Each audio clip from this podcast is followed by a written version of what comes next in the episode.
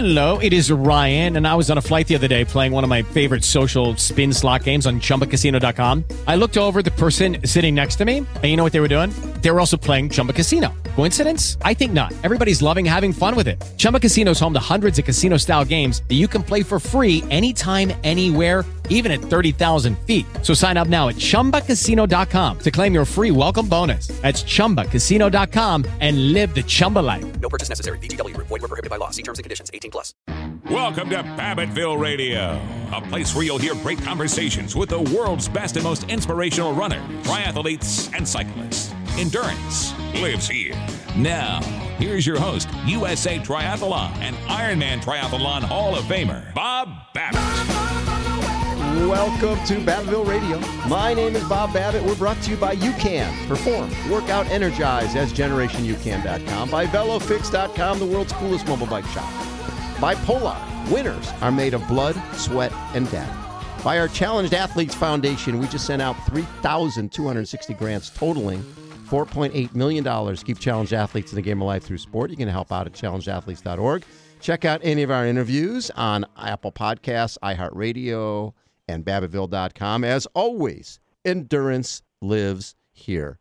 Uh, last month, I was doing the Mission Bay Triathlon, and rack next to me, 93 year old Charley French, had a long history in our sport, not only as an athlete, but also as somebody who's come up with probably one of the most important inventions in our sport, the aero bars. Charley, how you doing? I'm doing well, thanks.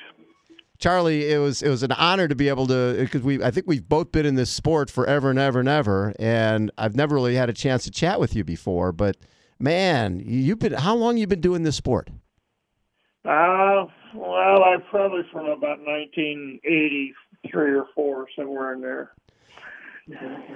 So, so early on, growing up, you're born in 1926, 90, Right. 93 years old, and born in St. Louis. Come out to Santa Monica and went to high school and everything. Were you a surfer and doing all type of uh, ocean sports back then? Yeah, yeah. I used to. Well, when I was going to high school, I would body surf and play volleyball on the beach. You know, after school every day and on the weekends. Then eventually I got into surfing and started surfing at Malibu, and uh, and then eventually to uh, San Onofre, where I'd spend every weekend in the in the summer Uh, board surfing. I'm guessing the boards were pretty big back then. Oh yeah, yeah. They were uh, nine and ten feet, and uh, all balsa covered with uh, fiberglass and uh, and polyester resin, and yeah. Getting those things to the beach was uh, was a little bit of a hassle. Were there a lot? Did you have a bunch of friends who were surfing back then, or were you more of a lone, Yeah. lone wolf guy?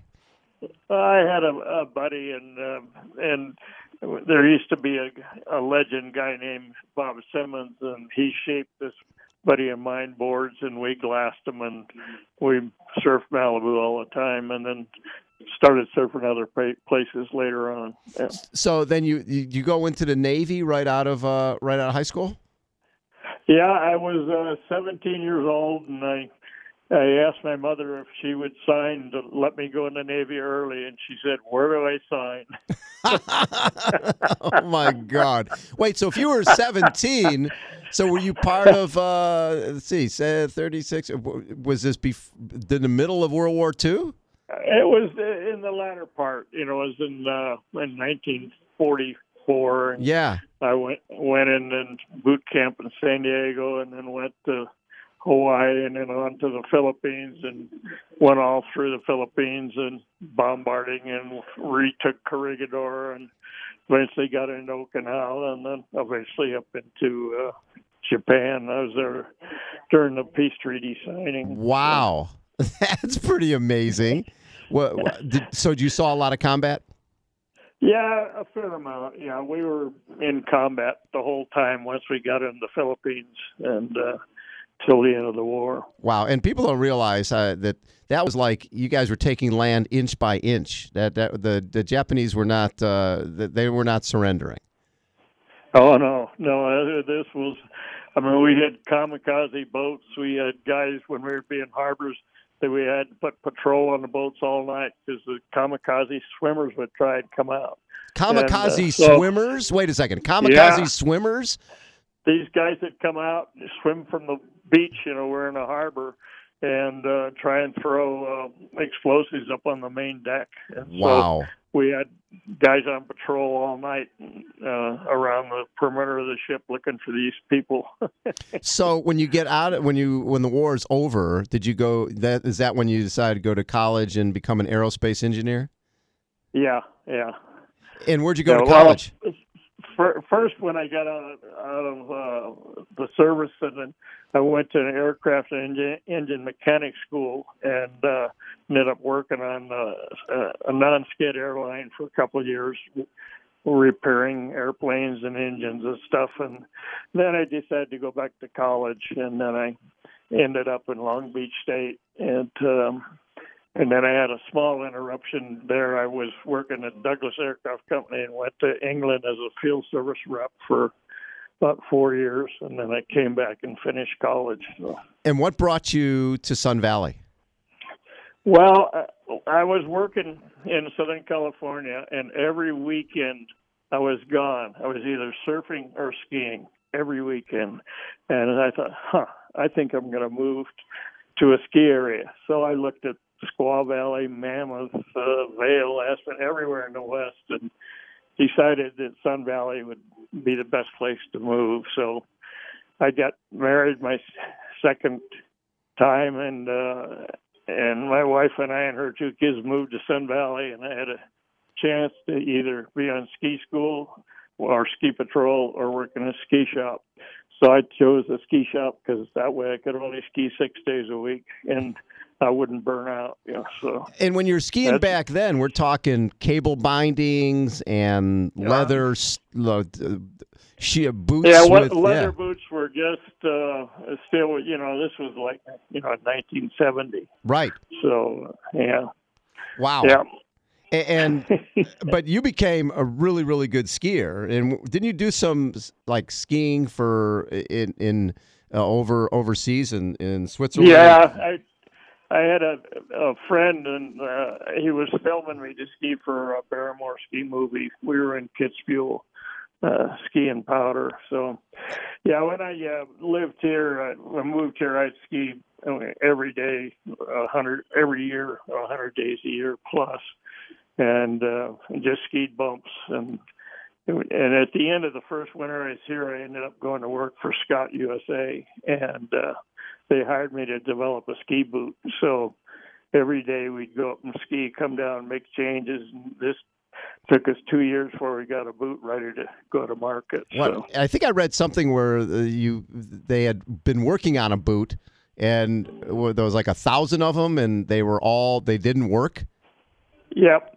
Yeah, when when uh, Edward Scott, the owner of Scott USA, he bought the manufacturing rights and the patent rights for the ski boots and from a guy in Walnut Creek, California. And part of that buy agreement was a thousand pair of boots. So when I went to work there, I put on a pair of boots and flexed forward, and they broke sitting on the I just, sitting there. Now were these buckles or these weren't buckles? Yeah. they were buckles. Yeah, yeah. They were all plastic, and and they were a single buckle, and so that's where it started. And then from there, we had to do a whole lot of a whole lot of re-engineering and change almost everything in the boot. We, we stayed with the concept of the patent, but Right. all the materials were Totally were different. changed, and so yeah, yeah. And and you weren't you also involved with the ski goggle? Yep, and then uh, after we got the ski boot going, then we decided to do a ski goggle, and um, it turns out that when I was skiing in Europe with uh, Bob Smith, the, who is was the inventor of the Smith goggle, Yeah. we were skiing skiing powder in Kitzbühel, and that's when he was filming me. And that night, he said, "You know, there should be a better way to make a goggle because when you're skiing powder and then the older goggles, the snow would come up your thighs and go up through the vent in the bottom of the goggle and fill up your lenses. Right. You have to pull the goggles away and let the snow out.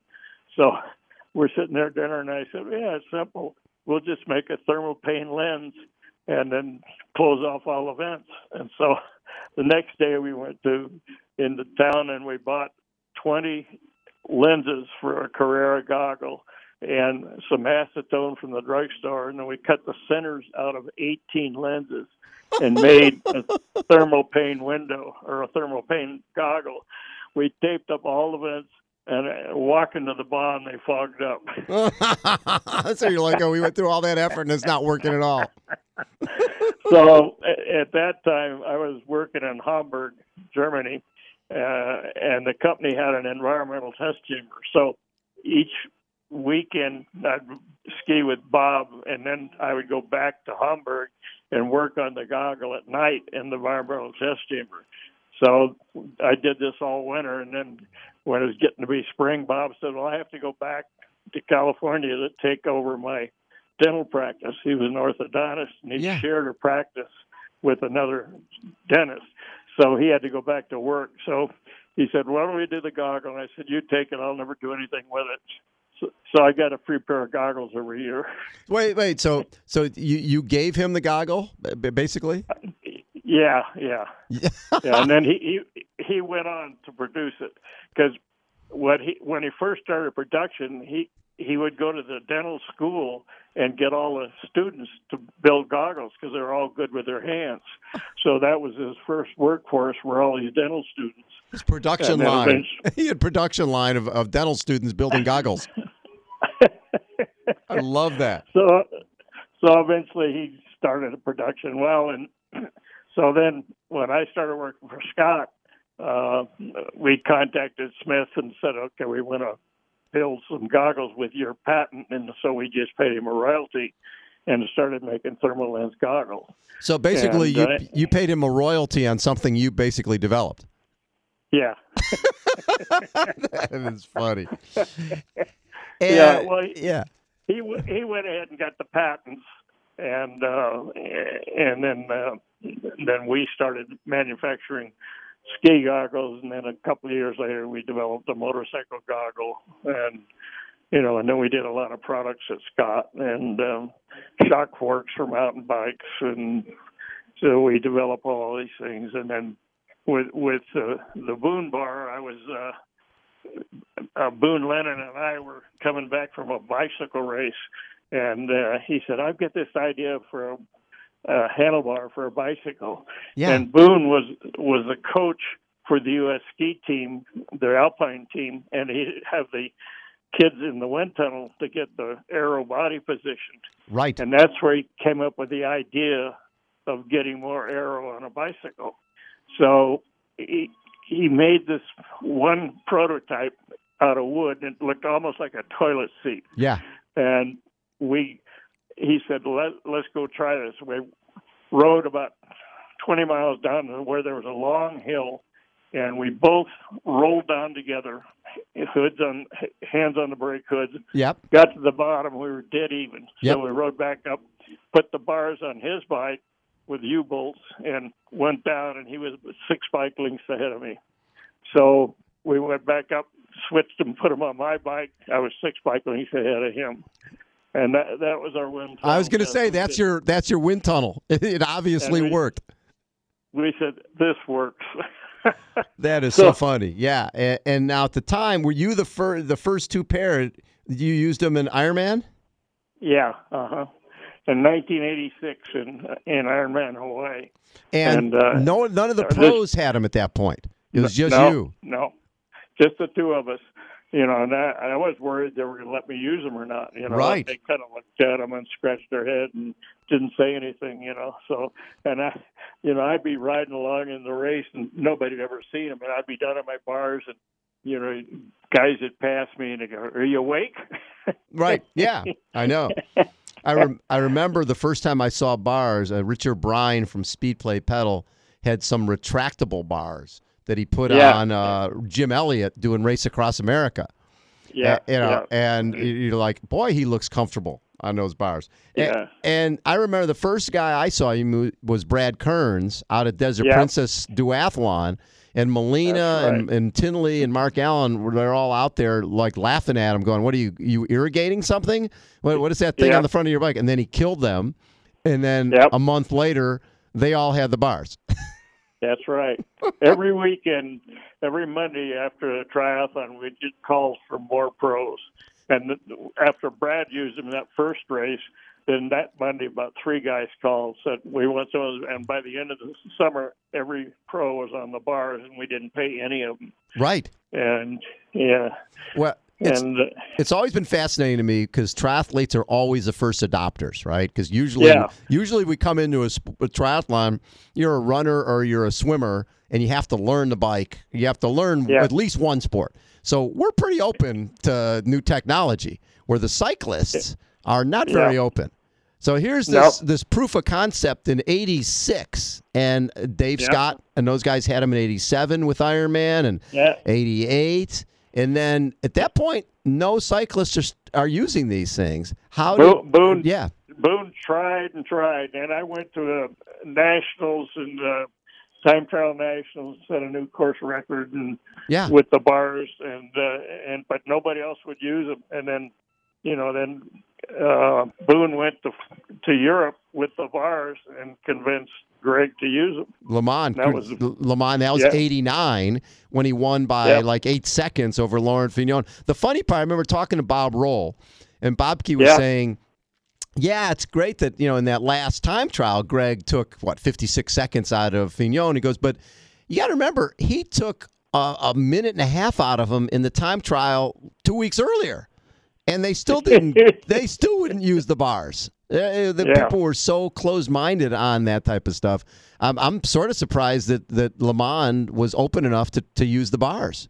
Exactly, it, it was a surprise, you know, and I was still here, and I, I made the bars that and sent them to Boone that Greg used, you know. Wow. But, uh, and these, you know, they just they were bicycle racers. Remember, they wouldn't use uh, when they came out with the disc wheel covers, yes. and the bike guys wouldn't allow them. You know, and they just, you know, they're short short sighted stuck in Yes. tradition, and they don't want to try anything new. Especially And of course, it, especially if it comes from triathlon.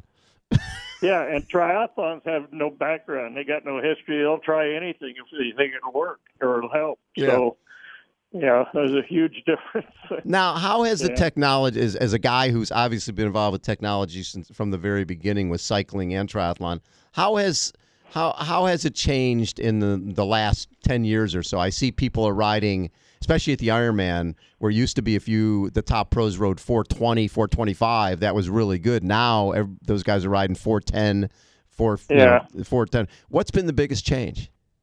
It well, it turns out when you start really looking at it, you know, the aero helmets helped. Uh, the deep dish front wheel helped, Mhm. and of course in Hawaii you can't use a, a full disc, so you do deep dish, and those things all helped a little bit. But when I won my age group, and I had turned sixty, Mhm. and n- now that age group is an hour faster than I was Wow. and and nothing, or essentially nothing has changed. Maybe than the aero helmet. Yeah, because tech, in terms of carbon fiber, all that stuff was there. Yeah. So essentially, what's happened is better training methods, Yep. better technique, better food, and you know there's just a lot more science in how you train an athlete today than you did 30 years ago. I mean, guys just got good at something and they just kept doing it until they got better at it. They didn't pump iron. They didn't look at their diet. They, you know, they didn't do any of these things that all the athletes today do. So a lot of the improvements, well, it's in swimming, it's in everything Right. these guys just because of science and technology on how to create a better body and how to be more efficient in a sport you know with videos and, Right. and all this stuff you little by little you can get these little improvements so So Yeah. you did your first Ironman back in '83, and 86 Eh, I'm sorry, '86, and Yeah. oh, that's right, because your first one was with the bars. yeah Wow!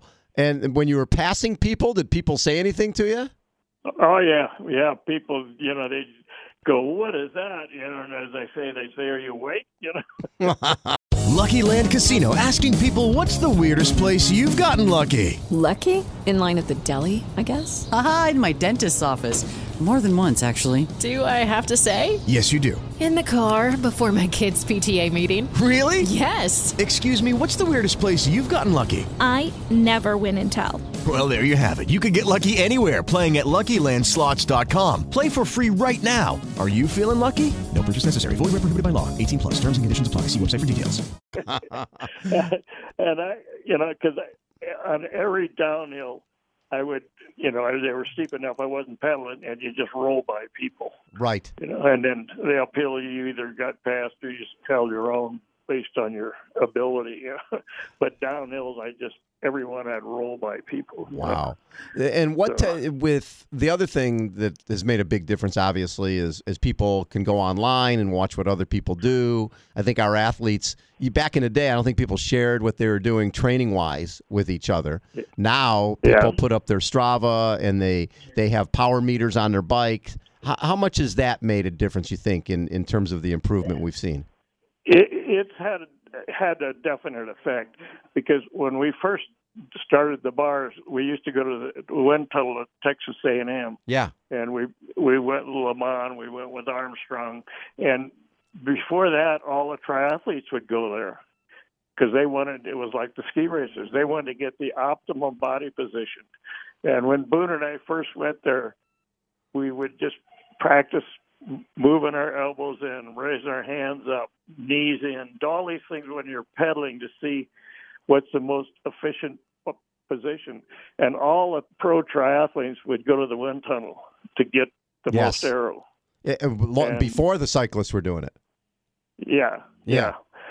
yeah, yeah. yeah the cyclists, uh, you know, they didn't. The, the first two that I remember were were both Lance and and Greg came to the wind tunnel, and because they realized that, you know, that there was more time to be gained with a better body position, I, I, and and even Yeah. obviously today, you know, all the guys from all the pro teams got to be in the wind tunnels, you know, so. So, in terms of for someone like yourself who got into this in '86 and you're still racing, um, and racing at a high level at 93, people talk aging, and I always tell people I think our sport is the fountain of youth. How, is the, how has the sport of triathlon helped to keep you young? Oh, I think it's it's been a tremendous asset because you know I think you and I realize if you have a goal, you'll train harder, Right. and if you don't have a race coming up, you kind of say, "Oh, I'll, I'll train tomorrow," or "I won't run as far today," or you know. But every time you got a goal out there, you just keep training. You don't want to back off, and you're trying to do better. And you know, the season starts, and you think, "Well, I'm going to do an Ironman, or I'm going to do a national, or I'm going to do a world." So you just keep working towards that, and every day you want to go out and see if you can't get better. And uh, you know, now obviously I don't get better, but uh, and little by little, you know, I've backed off. And the I think the last uh, half Ironman I did was in La Jolla at the Challenge Athlete thing. Ah, yeah, you came down to do our challenge athlete event. Yeah, yeah, yeah, and that was awesome. You know, and the basketball guy was there, Bill you know. Walton. Yes. Walton, and I remember passing him on the bike because you know he's sitting there chatting with somebody riding along, and I thought I was a hero because I went by him. You know. Yeah, yeah. Bill's Bill But- loves his bike, and it's funny because Bill, when you see him walking, it looks painful, but when he's on the bike, Yeah, he, yeah. you know. It, do you find that, that as you've aged, do you ride more and run less in terms of your training? Yep, yep. I totally. The swimming it backs off a little bit, but Yeah. uh, the running is is It beats and you up. that's the thing is it cut down my my distance of the races is the run. Exactly. And, and when I did that half Ironman in La Jolla, I mean, I was walking and running and running and walking, and you know, and it's the first time in my life I didn't keep running, and uh, and then now, even when I do like, like that race in uh, Mission Bay, yeah. I I had to walk o- over half of it, you know, and I no matter what I do, how hard I try, you know, I do stair climbers, I Yep. I do squats, I do everything, and I just the body doesn't have the strength anymore. You know, Right. And I, I you know, and you, like you, you try and figure out how to change your training as you get older. And after reading Friel's book and uh, and Merkin, they both say as you get older, do sprints. Yes. Not intervals, but sprints. And with the sprints, you develop strength, and you can go back the next day and train again. Yes. If you do longer events, then you got to take a day off. It's true. And so you you sit there trying to figure out mentally now how can I keep improving or how can I get better? And of course, nothing works. I know. But you know what's interesting, and I'm sure you're you're the same. Swimming wise, you don't lose much. Cycling No, wise, you don't lose much. It's all and it's all the run. And to me, I I look at it now when I do a race, and ten is the new eight. If I can run ten minute miles off the bike, I'm a happy guy. Right, Yeah, rather, rather than the old days, you you felt like oh eight minutes. That's nothing wrong with eight minute miles, but it's like as you age, that seems the running is the part that that gets tougher. Yep, yep. It's it's exactly right. And yeah, I would, you know, when I was doing an Olympic distance, I'd lose maybe five minutes a year from one year to the next to the next. And swimming stayed the same. I didn't lose any time. Right. And then, but the run, I just was getting eaten alive. You know. I know. Now, have you still been going to world championships and nationals and things like that?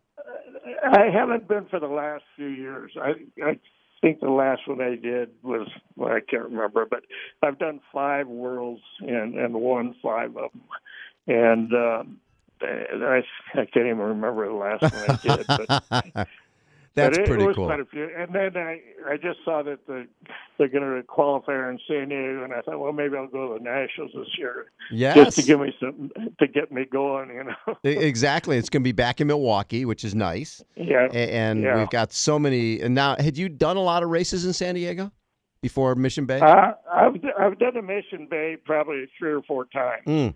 And then and I used to do the Bud Light series Yep. down there. Yeah, oh, yeah. In And, Encinitas and in Solana Beach. and yeah, yeah. yeah. I did all of those, and uh, you know that was. Uh, in fact, you know that's when Scott was just had the bars, and I can remember we would give the last place finisher a, a pair of aero bars. That's And a that cool was- idea. Yeah, because you know, when you give out prizes for the fastest here and there, these guys all got deals anyhow. Right. But when you go for the worst guy, you know he's going to appreciate it. You know? Exactly. Now, are you still? Do you still ski as well? Yeah, I, I've been going to the worlds there, and I've, I've won, I think, seven world championships or what, World Cup races there. And now, is that and is, is that uh, downhill type of stuff? No, it's uh, cross country. Oh, cross country. And, Okay. Yeah, so you know, and cross country has both skating and classic. You know, where Right. you just stride in a track, and and I used to do both up until about two years ago, and now the skating is like running. I just get to a hill, and no matter how hard I try, how slow I go, whatever I do, I just run out of gas. It's like going up a hill on a mountain bike with the wrong gear. Right. And, but classic, you, you can just keep going. So it's form, now- form is so much more important there, right? yeah, there, there's more, the technique is more subtle, you know, and then you've got the waxing besides. So it's it's a great challenge. And like last year, I went to Norway and won all three races Wow. I was in.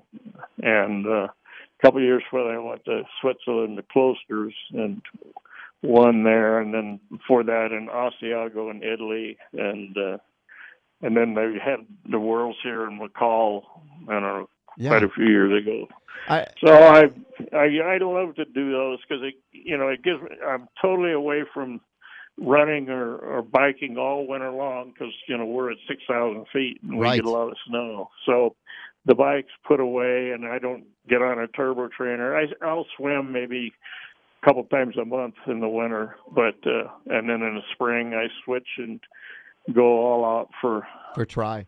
So, so do you? the try. So you, you're not you you weren't one of those guys who got into the indoor training on the bike. No, I, well, I can remember training for the Ironman, and and you know it was in October, so Yeah. here here was raining at night, and I had to get up at four in the morning and run in the dark because uh, you know in those days you trained all three things in a day. Right, right. and, and I had to borrow somebody's turbo trainer because the weather was so bad.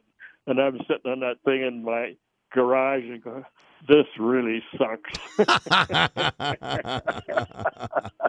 that is wild. When when Yeah. when you look at the sport from when you first got into it, the sport of triathlon, to where it's at now, what are your thoughts? Well, it's the same thing as I mentioned earlier. I just think that you know the the the athleticism is, is better, and the and the training is is so much better. I mean, you know, you remember in the '80s with Molina and Mm-hmm. Pig and Yep. these guys. I mean, they train mega miles, mega mega miles. Yep. And that's what I could. When I did the Ironman, I think I rode 350 miles that week. I ran 65 miles, and I don't know how far I swam. And that's what you did, you know. And, and luckily, unfortunately, people have realized that quality is better than quantity, and you know, guys are doing more hill repeats and all kinds of stuff to to get stronger and not need those mega miles, you know. So So when you when you Yeah. do your cycling training now, in most of the events, you're doing more more sprints than anything else. That's sort of like me. that's all. yeah, yeah I'm. I'm a sprint guy. I figure if I can be in a beer garden by nine in the morning, that's pretty nice. Well, you know, for you and I, it, it's more fun to race than just to see if you can finish. Absolutely. you- yes. You know, you do these longer races, you're not racing. You're just You're surviving. hoping you're going to make it. Yeah. Yeah, you're trying to But if make you sure you got to. race, Yeah. You, you can pretend you're racing. You know, so it's it's more fun. I yeah. couldn't agree with you more. It's funny. I was just thinking about that when I do these longer races. It's all about, oh my God, I got to carry all these gels with, and I've got to figure out, Yeah. you know, I got to have a water bottle, and I got to make sure my belly can handle this stuff. Because I just don't like being out there that long. I'd much rather. No. Uh, if we can do a race that takes about an hour, hour fifteen, Yeah. hour and a half. That's. It's funny when you call Yeah. those a sprint. When it's an Yeah. hour and a half, and we're out there an hour and a half, and it's a sprint. I'm like, that seems like a long hour. That seems like a long way for something to be called a sprint. Well, cross country's the same way. And Up until like five years ago, the shortest race was a 5K. That's the And shortest were- race. Yeah, and then they were 10s, 15, then a lot of 50K races. Like three years ago or four years ago, I did a 42K race in Switzerland. And, um, but now, like last year, I did a 25K classic race and about halfway through, I'm going, oh man. And it was just, it was survival. It Right. wasn't racing, you know. Yes. So, yeah. Are you seeing in cross country skiing the same thing we see in triathlon that older or we're populating the older age divisions? The more and more people are staying in it. Yeah, yeah, and and in uh, cross country, it's interesting because you go to the World Championships, and in the young age groups, thirty-five up to about fifty, there might be only one or two guys in an age group Right. because young guys are working, they're raising a family, they've got business to do, and then you know when they get older and their kids are older, then they figure out they got time to go back and start doing these sports again. And uh, like the biggest age groups are 50, 60, you know, Yep. 65. Just like in then they triathlon. start. Yeah, exactly. Yeah, yeah. That's really fun. And so this next Yeah. season, you're thinking? uh, Do you start planning your season uh, over the winter? What do you What are you thinking about for triathlon Well, for next year?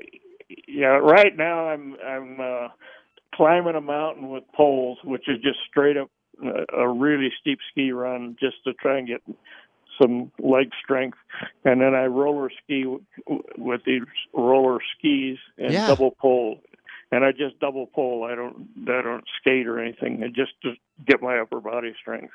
Wow. Because with cl- classic skiing now, they almost never stride. It's double pole everywhere, everywhere. And in Europe, they've they've been forced to have zones on a race course where they have to stride because these guys have gotten so strong they can double pole up at anything, and it's way faster than striding. So for me, I you know I just do everything I can to get the double pole strength. You know, So- I mean it's a joke compared to young guys, but it still works for me. You know, So when you say double pole, so that means you're just doing the both poles at the same time and not Yeah. striding with the Yeah. skis. right? Oh, right. interesting. So it really is just it, it's a full upper body workout. Yeah. Yeah, and you know now, I mean, these cross country guys, they're almost like football players. They're all big, tall, broad-shouldered, upper body strength guys, and of course they're also phenomenal. Like when they come to a hill now where there's a stride zone, they literally run, and I mean they run at a really high turnover rate with their skis just one going up after the other one.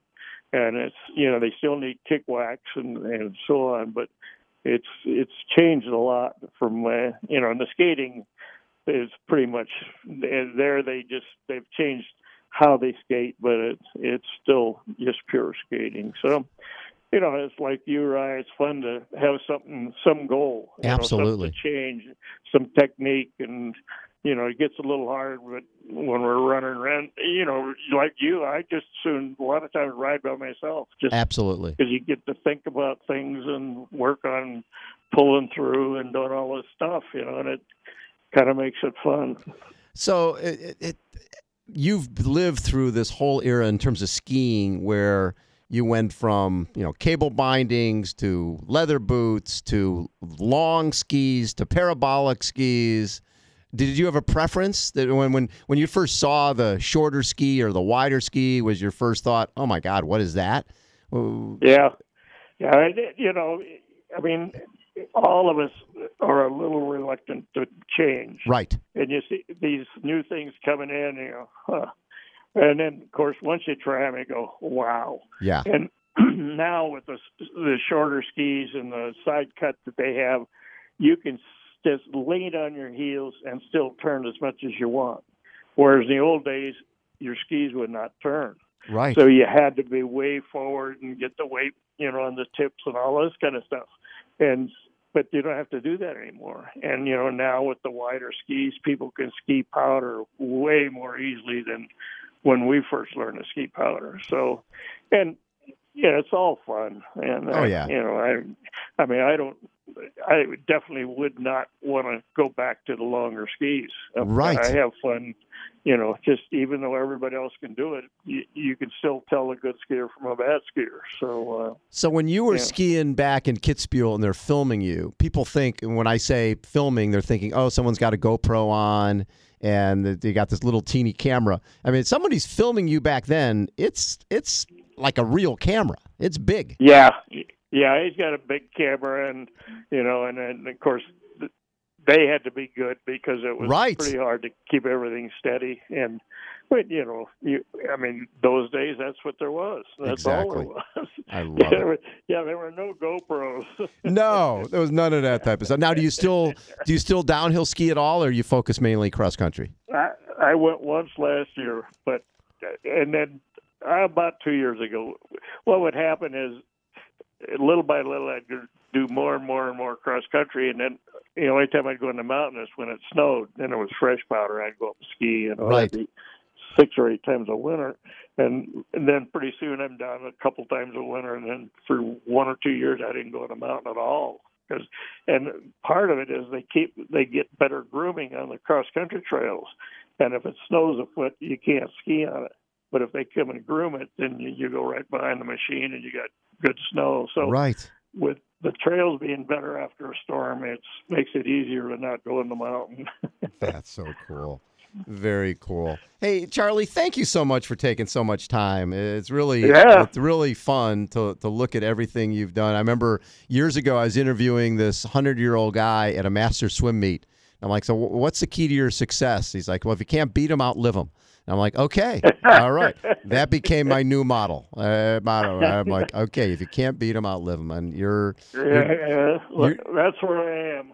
I love it. Charley French has been our guest. Charley, I'll see, hopefully I'll see you at the races this year. Definitely. I would look forward to that. Uh, all right. Charley French has been our guest. Again, we're brought to you by UCAN Perform Workout Energize. That's generationucan.com. By VeloFix, the world's coolest mobile bike shops. By Polar. Winners are made of blood, sweat, and data. By our Challenged Athletes Foundation. We sent out 3,260 grants totaling $4.8 million to keep Challenge Athletes in the game of life through sport. And to help out, go to challengedathletes.org. Check out any of our interviews, Apple Podcasts, iHeartRadio, Babbittville.com. As always, endurance lives here. With Lucky Land slots, you can get lucky just about anywhere. Dearly beloved, we are gathered here today to. Has anyone seen the bride and groom? Sorry, sorry, we're here. We were getting lucky in the limo and we lost track of time. No, Lucky Land Casino, with cash prizes that add up quicker than a guest registry. In that case, I pronounce you lucky. Play for free at LuckyLandSlots.com. Daily bonuses are waiting. No purchase necessary. Void where prohibited by law. 18 plus. Terms and conditions apply. See website for details.